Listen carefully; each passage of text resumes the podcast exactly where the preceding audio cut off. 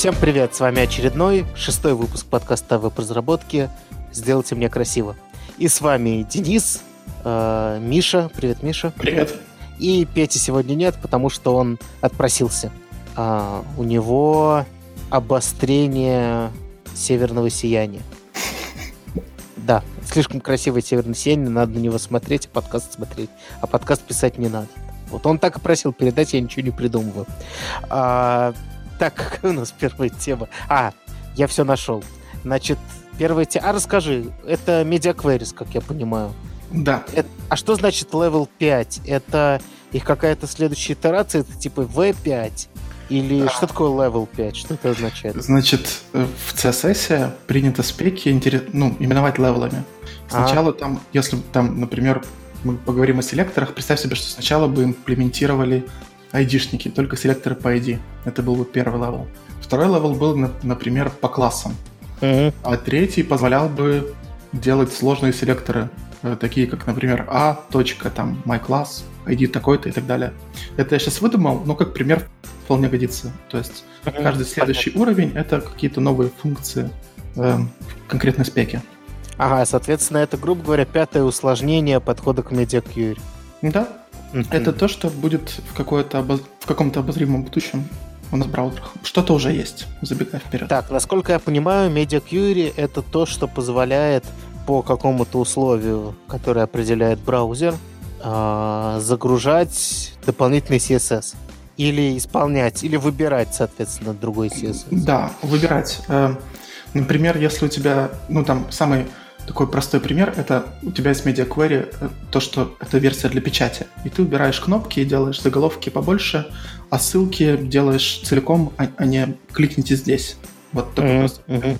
Ну, еще Media Query может быть, например, рассчитан на размер экрана. И тогда постепенно двигая окно браузера, ты увидишь, как оно меняется. То есть оно загружено сразу, но по мере того, как оно матчится, одни правила применяются, другие перестают применяться.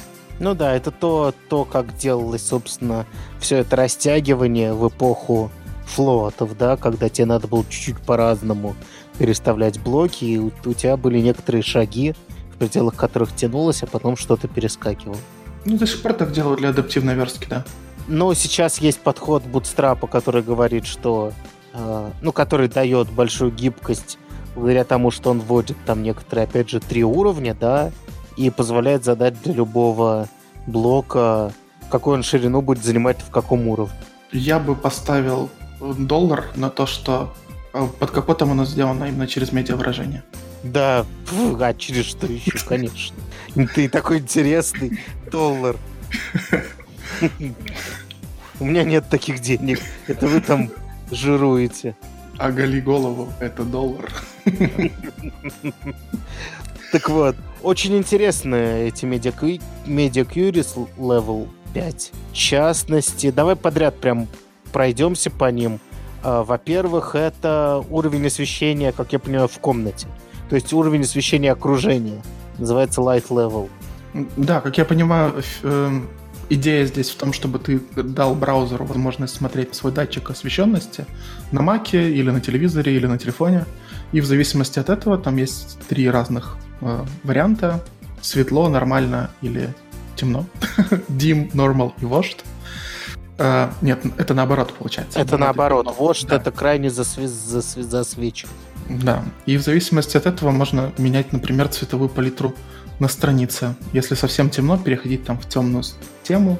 Если совсем светло, а что можно делать, если совсем светло? Контраст. Нет, я бы сказал, это контраст. Это не, про, это не вряд ли про цветовую схему. Это про контраст. То есть, если у тебя дим, то это значит, что... Ну как, вот у меня на читалке, например, очень удобно, можно пальцем вверх-вниз просто по экрану, и он меняет освещение с очень яркого до такого, в котором ты почти буквы не различаешь.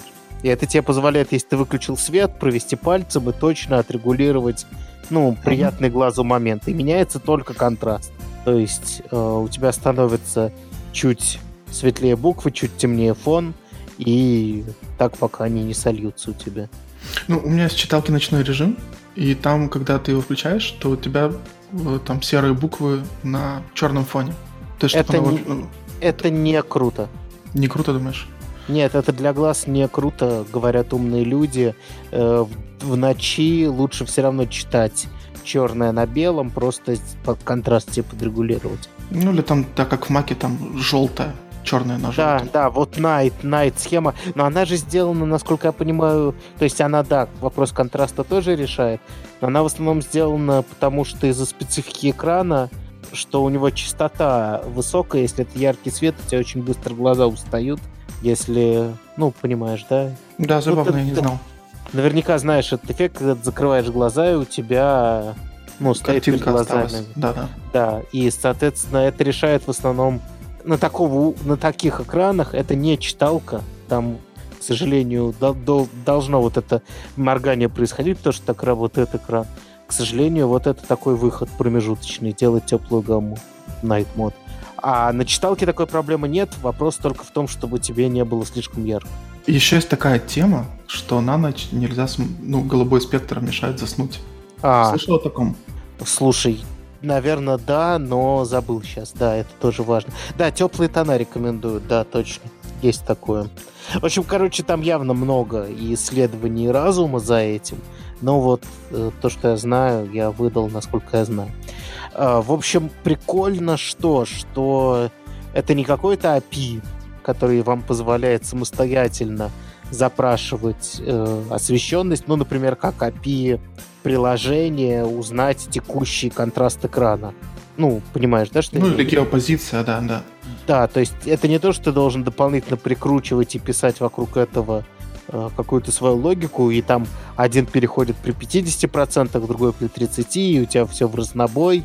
Э, а тут просто есть какие-то уровни, они определяются браузером или средой, в которой исполняется ваш э, CSS. CSS конкретно.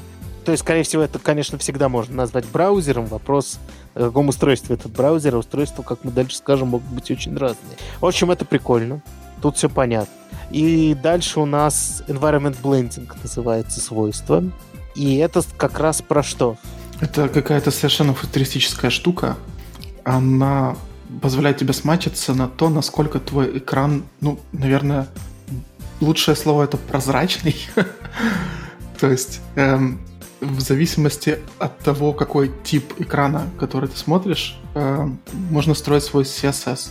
Например, э, как пример, они приводят э, лобовое стекло автомобиля. То есть, если браузер э, на чем-то совершенно прозрачном рисует картинку, теперь на это можно смачиться и каким-то образом поменять интерфейс. Там, например, бэкграунды теряют всякий смысл в такой ситуации. Ну, они даже мешают, например, если у вас есть... Ну вот, тут говорится, тут очень важно, что э, в случае обычного браузера у вас черный это темный, а белый это белый. А в случае аддитивного сложения, как это как в фотошопе накладывание слоев, ты выбираешь способ, которым э, верхний слой накладывается на нижний. А если аддитивный, то у тебя черный становится полностью прозрачным, то есть весь черный фон уходит, а белым рисуется, то есть све- светлое поверх прозрачного. Понятно, да? Типа действительно голограмма, но на плоскости стекла, например, или чего-то еще. Ну, тут важная тема, что все-таки тебе просто сообщают о том, какой тип поверхности, всю, всю реализацию в CSS э, с тебя. То есть ничего тебя не заставляют делать. Да, но я думаю, что если ты ничего не, не пропишешь, то именно для того, чтобы не было такого, что белый фон все стал перекрывать на устройстве, которое ожидает аддитивного сложения, да, э, браузеры, значит, будут насильно что-то менять, но это неизбежно. Ну, скорее всего. Вот. И есть, соответственно, Subtractive. Это белый, наоборот, белый прозрачный, а черный нормальный. Да. Тут пример это дисплей, встроенный в зеркало. Вот представь себе вот эти футуристические штуки, когда подходишь к зеркалу, там прогноз погоды или и еще что-нибудь. В общем, авторы спеки считают, что, может быть, у нас в зеркалах появятся браузеры или на каких-то таких поверхностях. Ну, это может быть поверхность стола умного, еще что-нибудь. Это может быть обратная сторона твоего смартфона, стеклянная, с каким-то простеньким дисплеем. Да, в общем, какой-то вообще киберпанк в голову лезет, когда читаешь спеку. Но то, что подумали, это Аккуратнее очень... с этим. Киберпанк в голову и лезет. Да, все так. А вот, дальше у нас есть Media Query Scripting.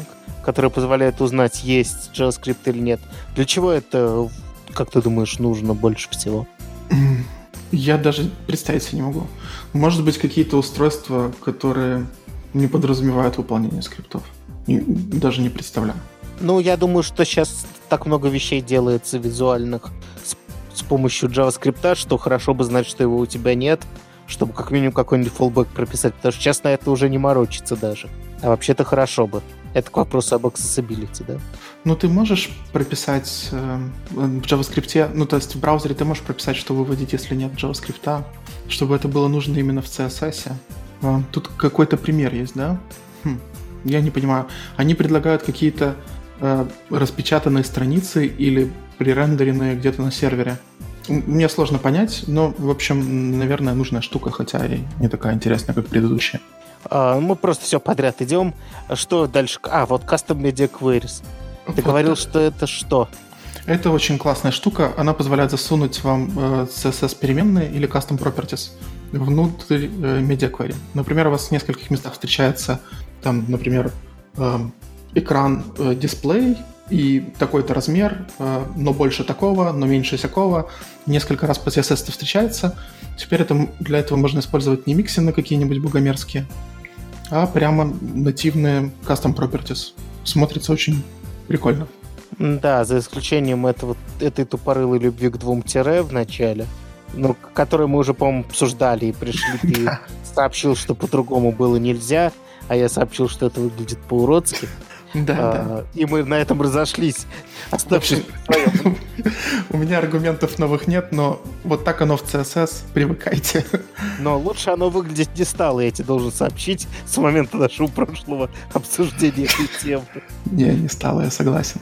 А, в принципе, да, то есть это позволяет тебе, ну, это прямая замена, ты правильно сказал, миксинов, то есть раньше вы писали миксин landscape, да, и, или там э, таблет и описывали ширину экрана, которую вы считали, что характерно для характерно для я забыл слово планшетов, господи, для планшетов. И под нее что-то там чуть-чуть меняли. А сейчас это можно сделать, можно будет сделать нативным медиаквери, учитывая, что у нас CSS NGS, скорее всего, особой разницы нет, потому что это не, это не новая фишка. Это сейчас реализовано есть способы это реализовать. А, а вот Environment Blending нет. Или, например, ну вот то, что мы перед этим говорили. Так, что у нас еще есть из оставшегося, что тебе прям понравилось? Там много accessibility. А, например, люди используют э, часто э, для высокой контрастности инвертированные цвета. Там была проблема, что у тебя картинки тоже портятся, и бокс-шадовые становятся не нужны и так далее. Теперь mm-hmm. это можно детектить и отрывать все, что мешает просматривать страницу. А, да, можно э, э, reduce motion, это чтобы меньше было перемещений всяких, правильно? Да, это... И анимаций. Уже давно есть эта настройка, по крайней мере, на Маке. И она пробрасывается в Safari, по-моему, в, в Safari это есть. Наверняка в более прогрессивных браузерах тоже. И э, лучше все свои э, транзишены и все свои анимации засовывать под медиа э, Reduce motion. Угу. Тогда там у людей, которым сложно с восприятием, вы не будете устраивать головную боль. Ну, вернее, не одна под reduce motion, а типа под no preference. Ну да. Reduce motion. Потому что если reduce, то этого не делать. Ну, а... наоборот, конечно, да. Да. Так. Дальше. Reduce transparency это что у нас? Ну, а, ну это понятно. понятно. Да, название говорит за себя. И э, последняя штука это color Ским, да? Я правильно произнес? Да, Ским нормально, да. Вот, нав- наверное, вот эта штука тоже будет работать с Dark и Light модом, то есть как-то пользователь будет браузеру сообщать, что он любит светлые или темные темы, а мы mm-hmm. сможем под него написать CSS. В принципе, круто. Ну, то есть, э, вот во многих, э, например, в Медиуме, по-моему, ну, в очень многих блог, блогоплатформах прям есть сверху каждого поста возможность выбора увеличения, уменьшения шрифта и выбора темы. Потому что как тебе удобнее читать, непонятно. И очень круто, что можно указать это один раз, и сайт будет дефолтно подстраиваться под тебя. Да, причем все сайты. Ну, ну все, кто озаботились такой странной темой. Достаточно в Bootstrap эту штуку засунуть и там в материал дизайн и пол Да, да.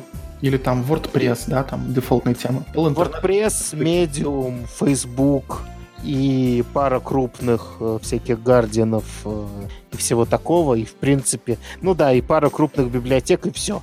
90% интернета покрыто. Да. Это, а, кстати, да, о, о пользе монополизации всего. А, небольшой топ про эту тему. А, я вообще впервые с таким удовольствием читал спеку. Мне очень понравилось. Очень Смотри, не увлекайся. да, да. Очень рекомендую. Прямо прямо смотришь и думаешь, о, это можно так завязать, это можно так завязать. Гораздо приятнее опыт, чем раньше был у меня со спеком. Э, ты просто растешь просто okay. становишься взрослее, скучнее, и спеки опускаются. Ты опускаешься по уровню скучности до спек, скоро ты их будешь читать как увлекательное приключение. Такое, а он чё? А она чё? Ну ничего себе. Гораздо интереснее, чем моя реальная жизнь. Будешь. Будешь ждать выхода следующей спеки, как выхода следующей серии. Um, так, у нас есть про CSS еще. Небольшая тема, вернее, тема не маленькая но фишка небольшая, и речь идет про директиву... Да. Да, расскажи чуть-чуть. Uh, ну, вообще ничего нового в этом нет. Uh, Supports работает уже тысячу лет. Вон пишут, что uh, i11 не поддерживается, а во всем остальном, включая даже Opera Mini, она есть. Uh, смысл очень простой. У нас CSS, как мы только что узнали, часто появляются новые штуки. И чтобы наш ну, не ломать нашу верстку поддерж... для старых браузеров, например, делать один вариант лайаута, а для новых использовать новые крутые штуки, можно использовать от правила supports. У него довольно простой синтаксис. Эм, собачка supports и в скобочках эм, то, что вы хотите узнать, поддерживается ли.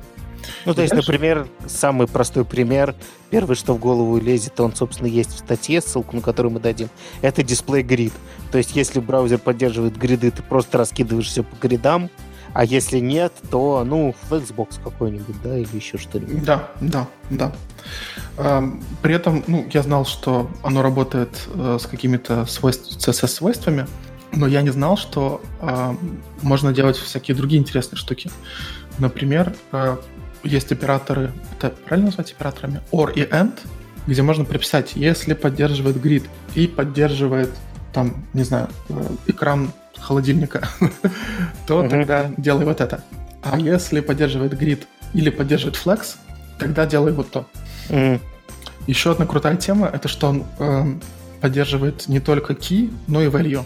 Например, вы хотите сверстать в каких-то прекрасных единицах измерения, которых вы, не уверены, что поддерживаются браузером.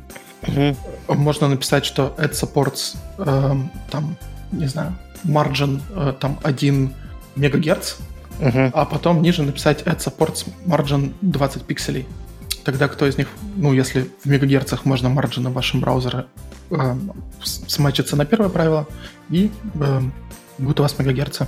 Да, ну то есть ты имеешь в виду, что не только пару, когда ты пишешь пару название, свойства, значения не только смотрится на это, но и на размерность этого значения, это тоже учитывается. Да, да, то есть если mm-hmm. это правило не сработает в браузере, неважно, что конкретно пошло не так, свойство mm-hmm. или значение, то этот саппорт не сматчится. А если все работает, то сматчится. Ну, это очень круто. То есть это какой-то декларативный фидбэк от браузера о том, поддерживается... То есть, ну, это, это прям темплейт из э, любимого нами XSL, да, получается. То есть, если ты вот это умеешь, то вот этот кусочек выполняй. Ну, совершенно точнее, верно. точнее, включай, да.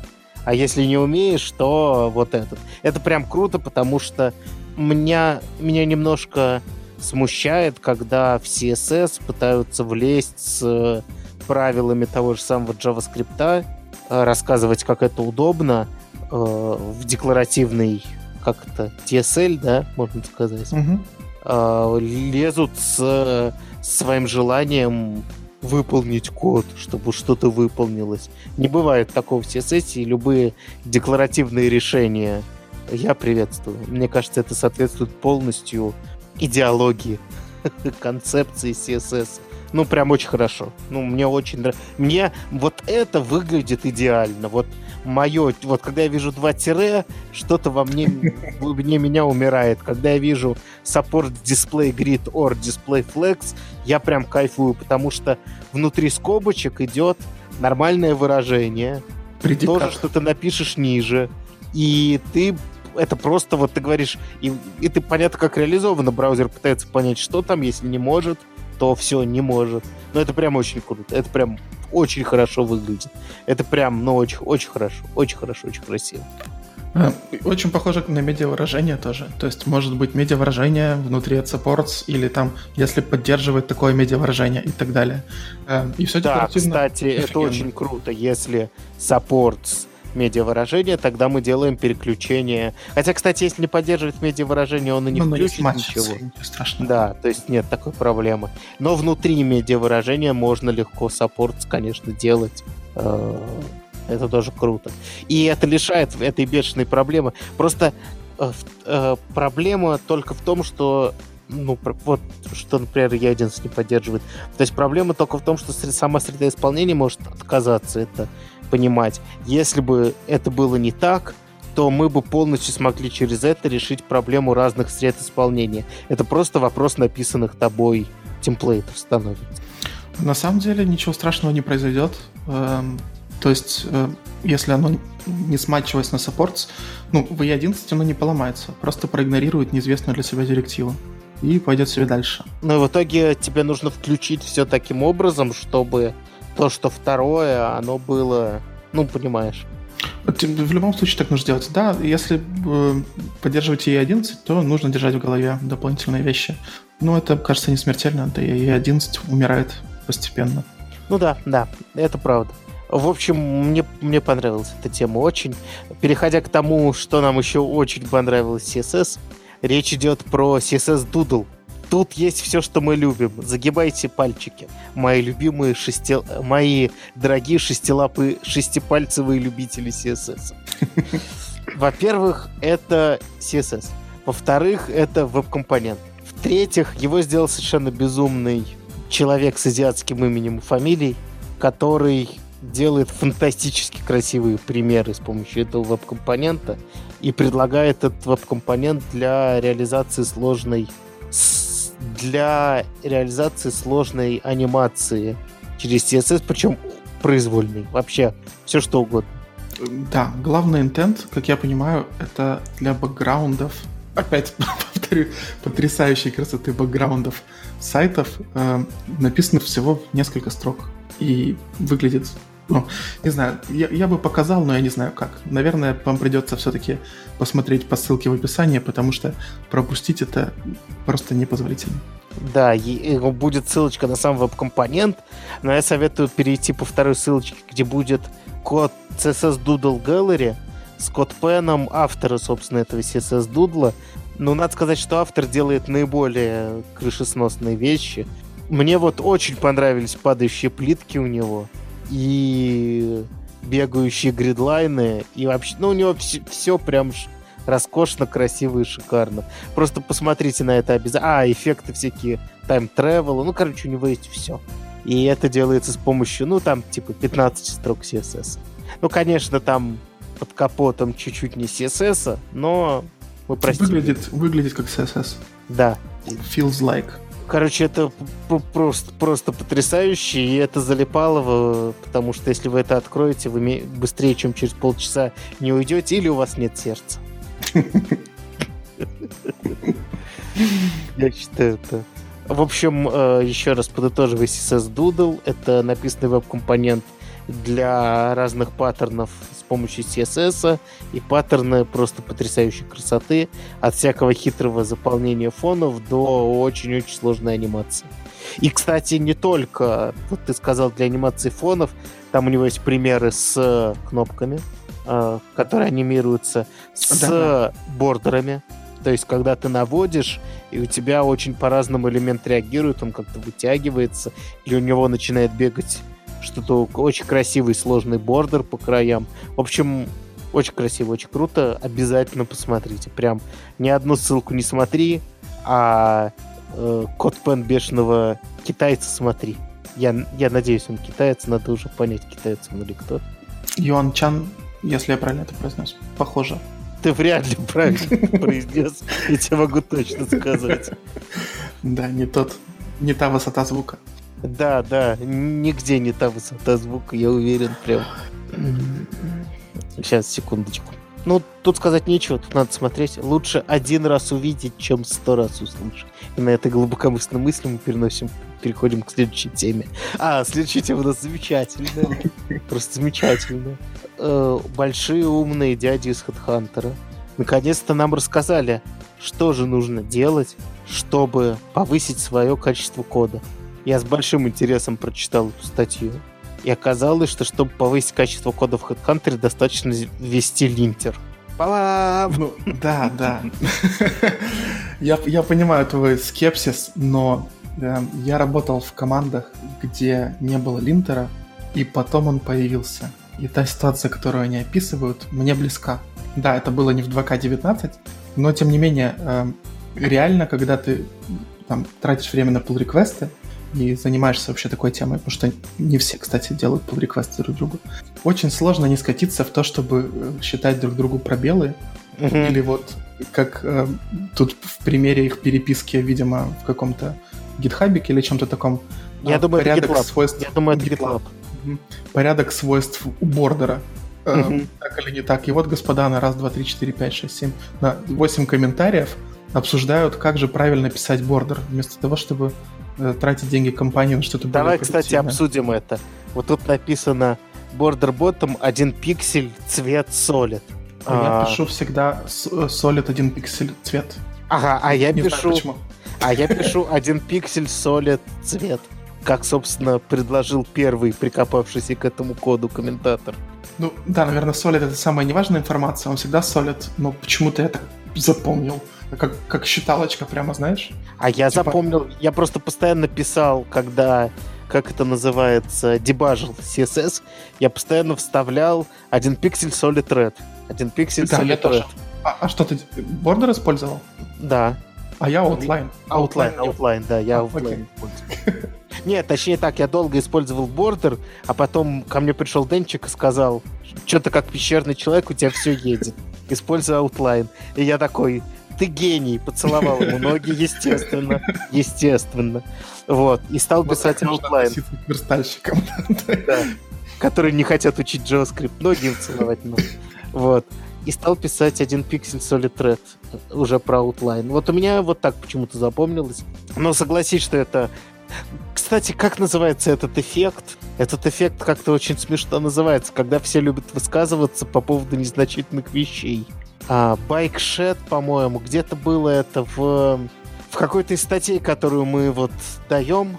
Точно было это выражение, я его совсем не, недавно гуглил, что оно означает. А, слышал такое, да? Нет, нет, никогда. Байкшет эффект называется. Или Low of Triviality. Не слышал никогда? Не, это объясняет, почему люди напрыгивают на пробелы в pull реквестах Да, да. Э, по-русски это переведено, я пользуюсь Википедией исключительно, как закон тривиальности Паркинсо, Паркинсона, или, я думаю, Паркинсона, все-таки mm-hmm. не Паркинсона. Время, потраченное на обсуждение пункта, обратно пропорционально рассматриваемой сумме. Так всегда. Pull request на 2000 строк. Не смотрит никто. Да. То есть, вернее так, его кто-то смотрит и говорит, окей, Sims окей for me. А да. когда там две строчки, одна из которых CSS, а вторая за комментарий консоль лог, что там начинается? Можно ли комментарить консоль логи или их надо удалять? Или, может быть, они должны вырезаться, или консоль лог должен работать только в окружении девелопмента, поэтому его можно писать в коде. Или его нужно внести в конфиг запрещенных слов на прикомит хуки и вообще с ним не коммитить. Но при этом он есть в некоторых библиотеках. И это мы еще до CSS не дошли.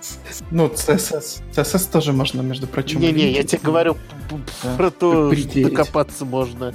То есть, чем проще, чем больше ты понимаешь чем лучше. По идее, в тот момент, когда ты полностью все понял про этот код, ты должен сказать «Окей» и закрыть его. Потому что основная цель, помимо избавления от ошибок и обучения человека, да, это владение кодом. Если ты открыл э, да. request и все понял про этот код, то, в принципе, я думаю, примерно 60% задач выполнено.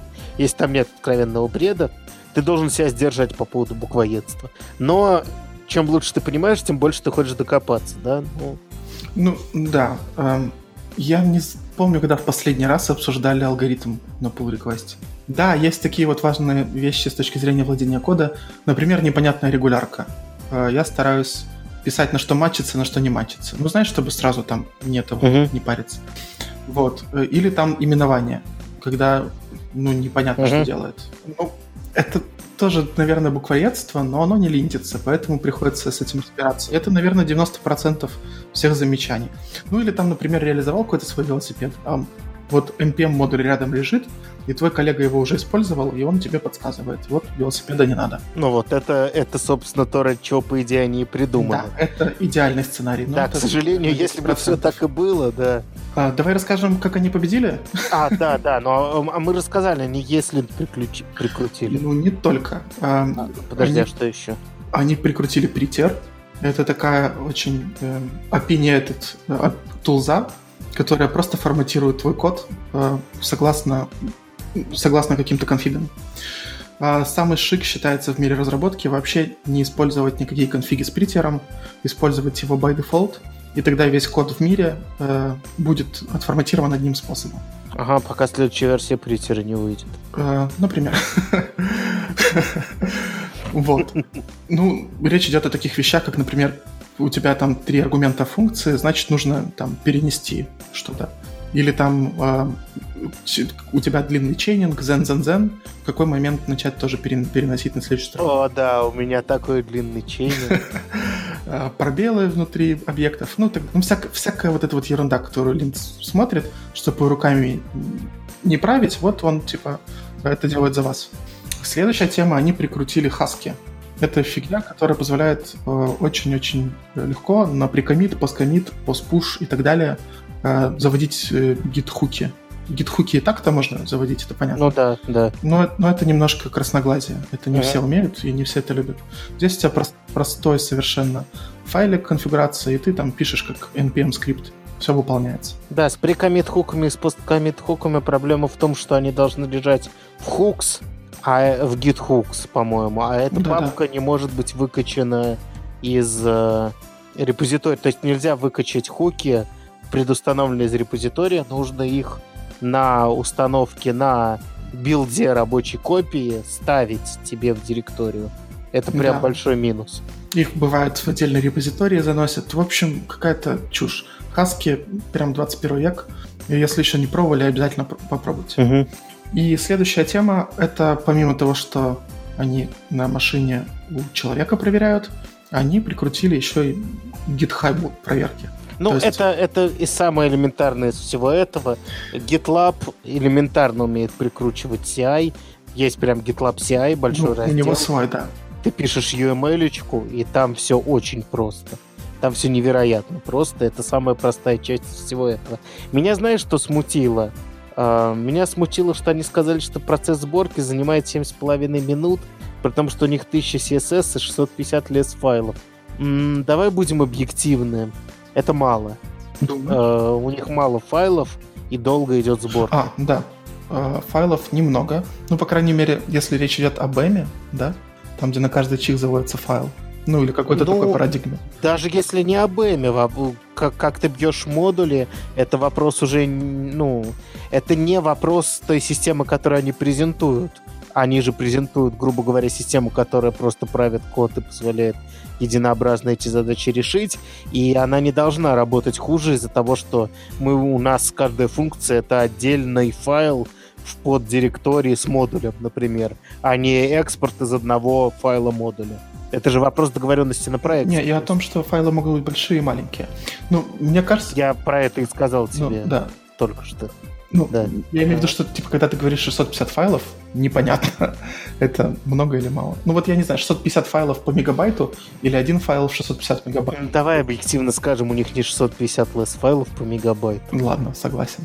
Окей.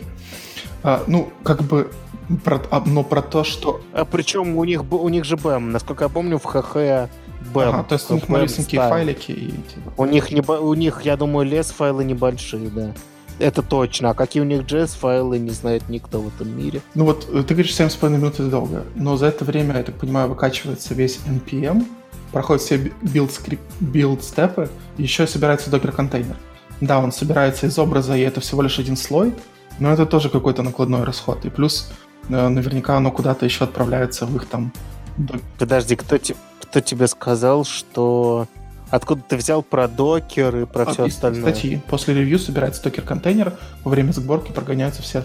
А, угу, угу. То есть, ну, типа 7,5, ну, наверное, норм.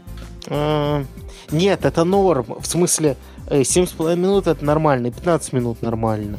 Проблема в том, что если бы, ну, понимаешь просто, насколько нервно сейчас захихикали инженеры Flow?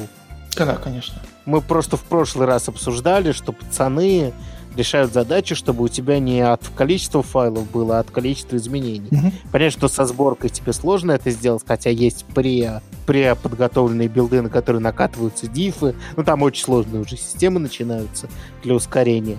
Но это все есть. И э, вопрос, ну, я уверен, что на 1500 JavaScript и 1000 LS файлов они будут работать в два раза дольше.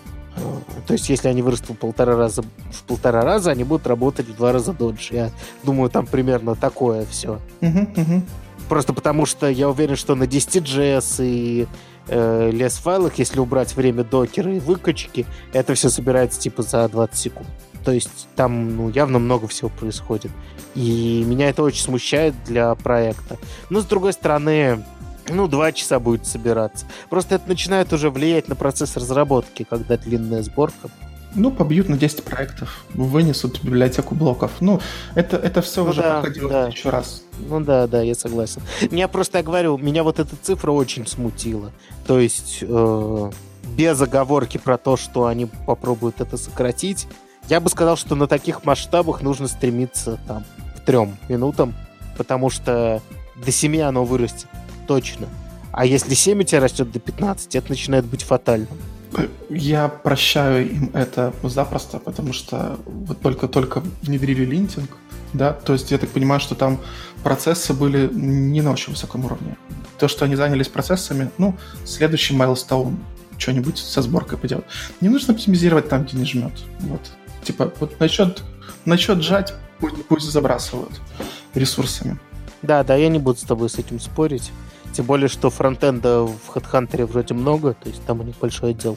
Поэтому они смогут забросать телами, и я думаю, senior webpack developer сможет им помочь. В крайнем случае наймут. Что такого. Вот. Хорошо, хорошо. Линтеры это добро. Э, в 2К19 их применять еще большее добро. Э, капельку поздно, но если вы не применяете их, как минимум линтер, я не говорю уже про э, prettifier, Претьер, да, как он называется. Угу. Просто, подожди, ESLint сам вроде умеет тоже что-то править, если я ничего не путаю. Он, он умеет минус-минус fix. Ага, да. Но эм, есть какие-то вещи, которые и через линтер тоже проходят. Mm. Ну, то есть нет, нет такого правила, mm-hmm. да?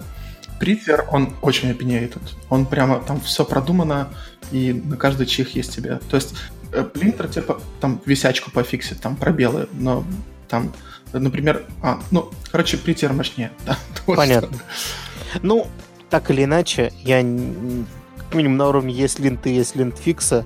Это стоит прикручивать даже в проект с 15 JavaScript файлами, даже если вы над Конечно. ним работаете один. Потому что это дополнительные 2 секунды работы, а зато у вас все будет единообразно. Дальше у нас довольно смешная тема. Э, чувак рассказывает, что плохо относится к JavaScript из-за того, что в нем есть из-за того, как в нем устроены циклы. А точнее, конкретно он докопался до цикла for. Uh, у цикла for, если вы не знали, есть примерно 7 разных возможных этапов. Ну, давай скажем 6 для простоты, да? Это инициализация, это, соответственно, то, что идет непосредственно перед форум, перед, то, что выполняется перед форум. Это то, что у нас перед первыми точкой с запятой. Правильно? Да-да. Потом conditional — это то, что выполняется э, перед каждым повторением цикла. Это то, что у нас вторым пишется. Потом у нас идет итерация, это где и плюс-плюс, как правило, все пишут. Но можно писать изменения нескольких переменных и даже вызов какой-нибудь внешней функции.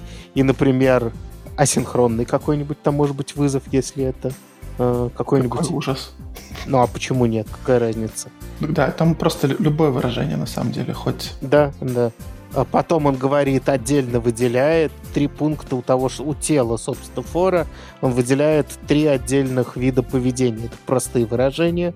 Это continue, которое сбрасывает все следующие выражения и переходит к следующей итерации сразу, то есть сразу к conditional. И, собственно, break, который сразу выходит из цикла. Все, в принципе, все понятно, да? Но внимательный зритель э, знает, что если использовать это все, особенно если талантливо э, в течение нескольких лет использовать continue и брейки для разных проверок внутри одного цикла хитрого, у вас может получиться очень плохой код. Ну, то есть, иногда сочетание ифов, вложенных ифов, continue и брейков создает совершенно немыслимую лапшу в духе лучших бейсиков с их go-to.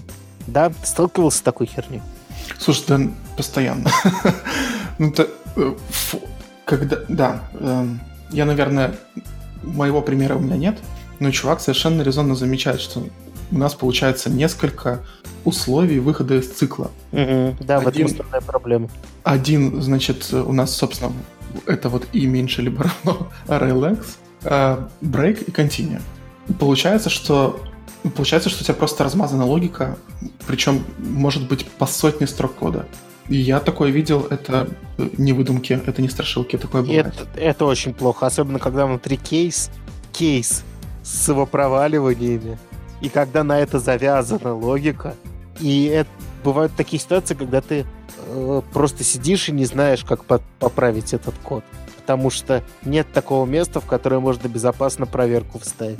Еще вот. тест не написан, это уж точно. Не, никаких тестов, потому что какие тесты? Какие тесты? Тесты у нас только на беременность. Вот.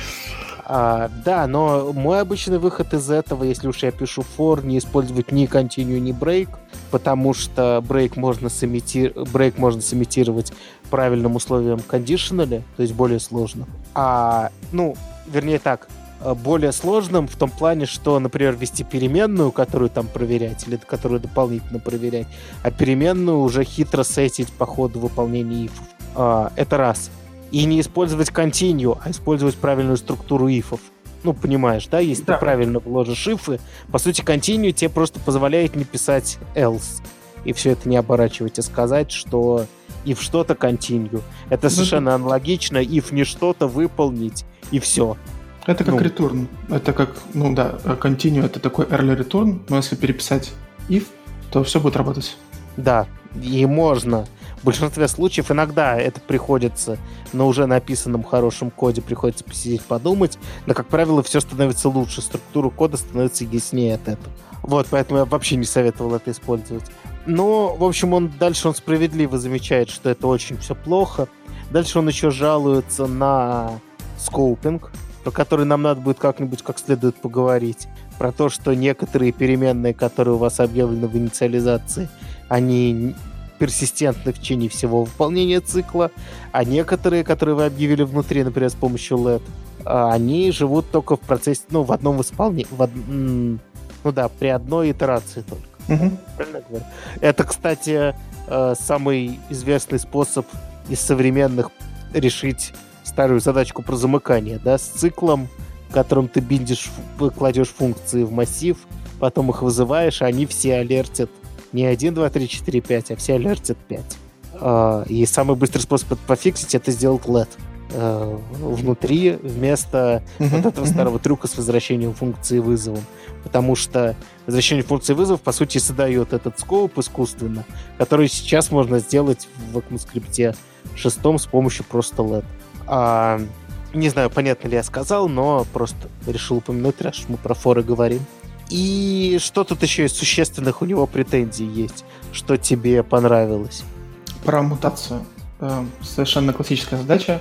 Нам нужно собрать из одного объекта другой. Мы объявляем объект где-то над фором. В форе идем по ключам э, нашего там, как это сказать, объекта uh-huh. Э, проводим какие-то махинации с его э, ключами значениями, и записываем в этот объект. Получается, что, э, казалось бы, правильное место это сделать, это первый стейтмент до первой точки запятой, да? То есть там проинициализировать ИИ и, про, и проинициализировать э, ну, свой объект. Но по факту никто так не делает. Я никогда не видел, что так делают. То есть э, объявляют переменную за, и получается, что весь цикл форм создан для того, чтобы что-то мутировать вне себя. Uh-huh. А это с точки зрения тестирования, функционального программирования и всего такого, э, честно говоря, так себе идея. Да, потому что тебе будет это сложно переписать по-нормальному. Вот. Э, и тут совершенно такая как бы логичное предложение использовать э, монаду, да? Oh. это правильное oh. слово. Монада всегда правильное слово. Использовать э, each, э, ну, for each тоже так себе, да? Эм, Э, использовать map или reduce, например. Mm-hmm. То есть э, чистую функцию, которая получает на вход что-то и возвращает на вход что-то другое. У меня здесь, кстати, есть вопрос. А если нам нужно перебрать, э, например, 50 тысяч чего-то mm-hmm. и выйти в какой-то момент, вот то, что Брейк бы сделал, да? Вот мы нашли, например, Мишу среди всех имен и mm-hmm. хотим вернуть его там фамилию. Как же здесь нам поможет map reduce? Ведь мы не можем прерывать цикл, получается, у нас О будет от коллекции. Ну, во-первых, давай скажем так, что твоя наивная попытка сделать брейк после того, как ты найдешь, твое О не меняет. Ну, это правда. Но он может быть на втором месте, например, да? Да, он в лучшем случае улучшает. Да. А, то есть он превращает это в, оп- в, твою константу, он уменьшает в два раза. Но О он не меняет, как понимаешь. Поэтому да, это, это не принципиальное улучшение. Ты, у тебя не станет лучше твой алгоритм от того, что ты брейк делаешь. А вообще, отвечая на твой вопрос, найти что-то в массиве, это ты понимаешь, какую сложность имеет. Если он не отсортированный, то n, если отсортированный, log n двоичным поиском, ну или любым другим похожим. Если это не ключ, к которому можно обратиться, потому что, ну, там, понятно, другая структура, эти ключи хранятся для быстрого обращения, то, а, прям массив, то у тебя в любом случае, ну, то правильный ответ — фильтр. Хорошо, фильтр — это правильный ответ. А, ну, я, я просто не могу придумать хороший пример. Ну, есть же ситуации, когда, ну, а, у нас же все а, выполняется синхронно, сверху вниз. For длится там 100 э, циклов или 1000, для, может быть, для там компьютер сайенс это ничего, Угу. Но для браузера это может быть фриз там, на 2 кадра или там на, ну, или там на 2 секунды. Это очень большая разница. Угу. Угу. Хотелось бы все-таки чего-то такого... Эм, ну, то есть кажется, что фор можно использовать там, где тебе нужно выйти пораньше. Например, ты там бежишь по дом-нодам, еще почему-то. Очень сложно с примерами, к сожалению. Ну, я думаю, идею ты понял. Да, тут есть э, ответ на твой вопрос, что, вообще говоря, наука сталкивалась с записанной тобой задачей. Ну, и правильный ответ, правильный ответ на эту задачу звучит как э, в случае ленивых вычислений э, у тебя нет разницы в, в скорости выполнения. Потому что если у тебя написано в коде фильтр name Миша, а потом head от этого, ну или там квадратные скобочки 0, ну то есть первое ты берешь, то это, это еще не выполняется. Ну, в, там, в том же Haskell, ты понимаешь, да? Да, да, я понимаю. Это всего лишь, пока ты не передал туда э, значение, это всего лишь описание того, что ты найдешь Мишу и первого вернешь. И, соответственно, он прекрасно понимает, что не нужно дальше первого вычислять ничего, потому что он ленивый, и все. И код будет идентичным с фором. Ну, плюс-минус, но ты можешь считать, что он идентичный по скорости выполнения и по всему остальному. То есть правильный ответ такой, если не реализовано ленивых вычислений, ты можешь столкнуться с проблемой производительности. И, кстати, эта проблема была до ECMAScript 6, в частности, с тем, что функции очень тяжелые, а ты выполняешь их много маленьких, а они, ну, если... Короче, сейчас со стрелочными функциями получше стало. Настолько, что я полностью согласен с его выводом в конце насчет перформанса, ответ, как правило, ответ...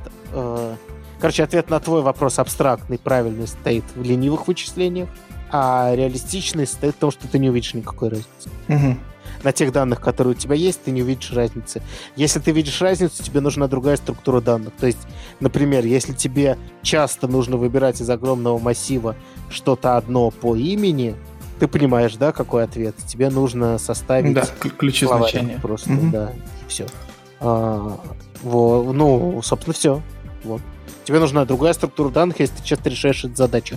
Если это у тебя массив, собранный на коленке, и тебя беспокоит, что ты по массиву длины 100 э, пробегаешься до конца, а не выходишь брейком, перестань об этом беспокоиться. Нет да, это, это, это, это, конечно же, ноль. Вот. Плюс, вообще-то говоря, насколько я понимаю, как таковых ленивых вычислений нет, но э, движки очень хитрые. Если они потом видят, что ты от результата берешь, грубо говоря, первое значение, они оптимизируют весь твой цикл и сами, сами грубо говоря, пишут такой фор. Это были про это многочисленные статьи, когда тема функциональщины только-только всплывала. Э, я думаю, сейчас с этим стало только лучше, особенно со стрелочными функциями. Слушай, то есть ты можешь посоветовать нашим э, слушателям просто отказаться от форов? Вот вообще. Да, пять лет назад. Да. Нет, я, я серьезно говорю, я всем советовал, и ты, ты знаешь, потому что я, я знаю. тебе тоже советовал. Э, и мне говорили ровно те же возражения, что это, а, непривычно, мы не понимаем. Тогда еще э, довод, что непонятно map, что делает map reduce и э, фильтр еще котировали, сейчас такое никто, слава богу, не говорит, потому что, ну, come on, ну, три функции, выучите их. Если не можете три, выучите одну reduce, через нее все реализовывается. А, э, хороший совет, да? Вот.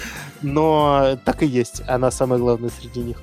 И э, я уже тогда говорил отказываться от for а, потому что это более наглядно. И мне говорили те же доводы про скорость, а я говорил им то, что ты мне сказал на прошлой теме не надо оптимизировать там, где не жмет. У вас не, у вас обычно эта речь идет про какие-то места с бизнес-логикой, когда мы берем какой-нибудь сложный объект, проверяем у него что-то, фильтруем, сортируем, переформатируем, и там неважно, что у тебя написан оптимальный for, или у тебя написан типа неоптимальный reduce. Э, ты имеешь дело с тремя объектами, которые тебе приходят по TCP/IP, HTTP или вообще по HTTPS. Э, и там скорость твоей обработки вообще не имеет никакого значения. Да, какой-нибудь JSON парс съедает всю разницу. Да, так и разницы такой нет. То есть э, прикол в том, что еще и разницы нет. На большинстве случаев движки просто все очень оптимально раскладывают.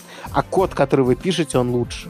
Он понятнее, и не нужно обладать мегамозгом, чтобы на уровне map, фильтр и reduce использовать функциональщину. Да, там уже с хитрым чейнингом, с настоящей, с настоящей функциональностью и э, с попыткой использовать, собственно, input-out монады и все такое по-честному, там уже могут возникнуть непонятки, вернее, непривычности. Но на уровне мапы и редюса, да, пожалуйста, не пишите форы, пишите мапы и редюс. Вот. Вот так вот. Какой-то очень правильный выпуск. Писать функционально, писать декларативно. Использовать ESLint. CSS это круто. Китайцы всех захватят. Не исключено. Не исключено. Если за это время нам женщины не сядут на лицо. Это было в пришел. Кус... Тогда пробился кусочек пришел. Как Но обычно, заодно... тизер. Заодно попиарим пришел. Ладно, я предлагаю на этом закругляться. Мы, как обычно, наше время примерно выдержали, хоть нас и двое но каждый из нас говорил за, за, за себя и за того парня, за того, кого не было с нами сегодня, а именно Миши. Ну а мы были с вами, и мы прощаемся. Так что всем пока. Всем пока.